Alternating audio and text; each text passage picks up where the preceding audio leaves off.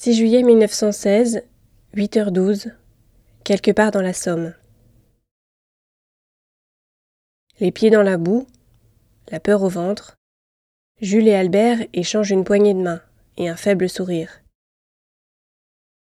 Ils ont 21 ans, se connaissent depuis toujours. Jules a du mal à dissimuler sa terreur. Albert le secoue, fait le brave. Mais hier, c'est une lettre d'adieu qu'il a écrite à Alice. Le brouillard se lève. Dans quelques secondes, un nouvel assaut sera lancé. Il faudra sortir de la tranchée. 11h38. Ils ont entendu un sifflement et senti la chaleur avant la déflagration. Ils ont été soufflés par l'impact de l'obus. Jules est au sol, face contre terre. Il ne voit plus rien n'entend plus rien. Depuis combien de temps est-il là? Il se sent soulevé, retourné, brinque-ballé. Où est Albert?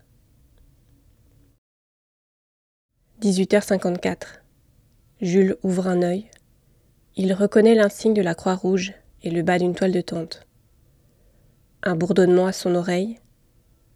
Une douleur, si violente, il ferme son œil. Blackout. 15 septembre.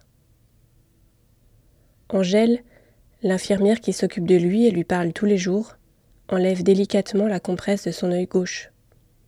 Pour l'œil droit, c'est terminé, il le sait. Une faible lumière danse dans sa rétine. Jules voit trouble, mais il sourit quand même. Angèle ouvre le volet de sa fenêtre à mesure que son œil s'habitue à la luminosité. Il tourne la tête vers celui qui partage sa chambre. Albert se marre. Il n'a cessé de se marrer depuis que Jules a rejoint sa chambre un mois plus tôt. Si tu voyais ta gueule, mon ami. Quoi, ma gueule? T'as vu la tienne? Ouais. Gueule cassée. Mais gueule vivante, mon Jules. Vivante.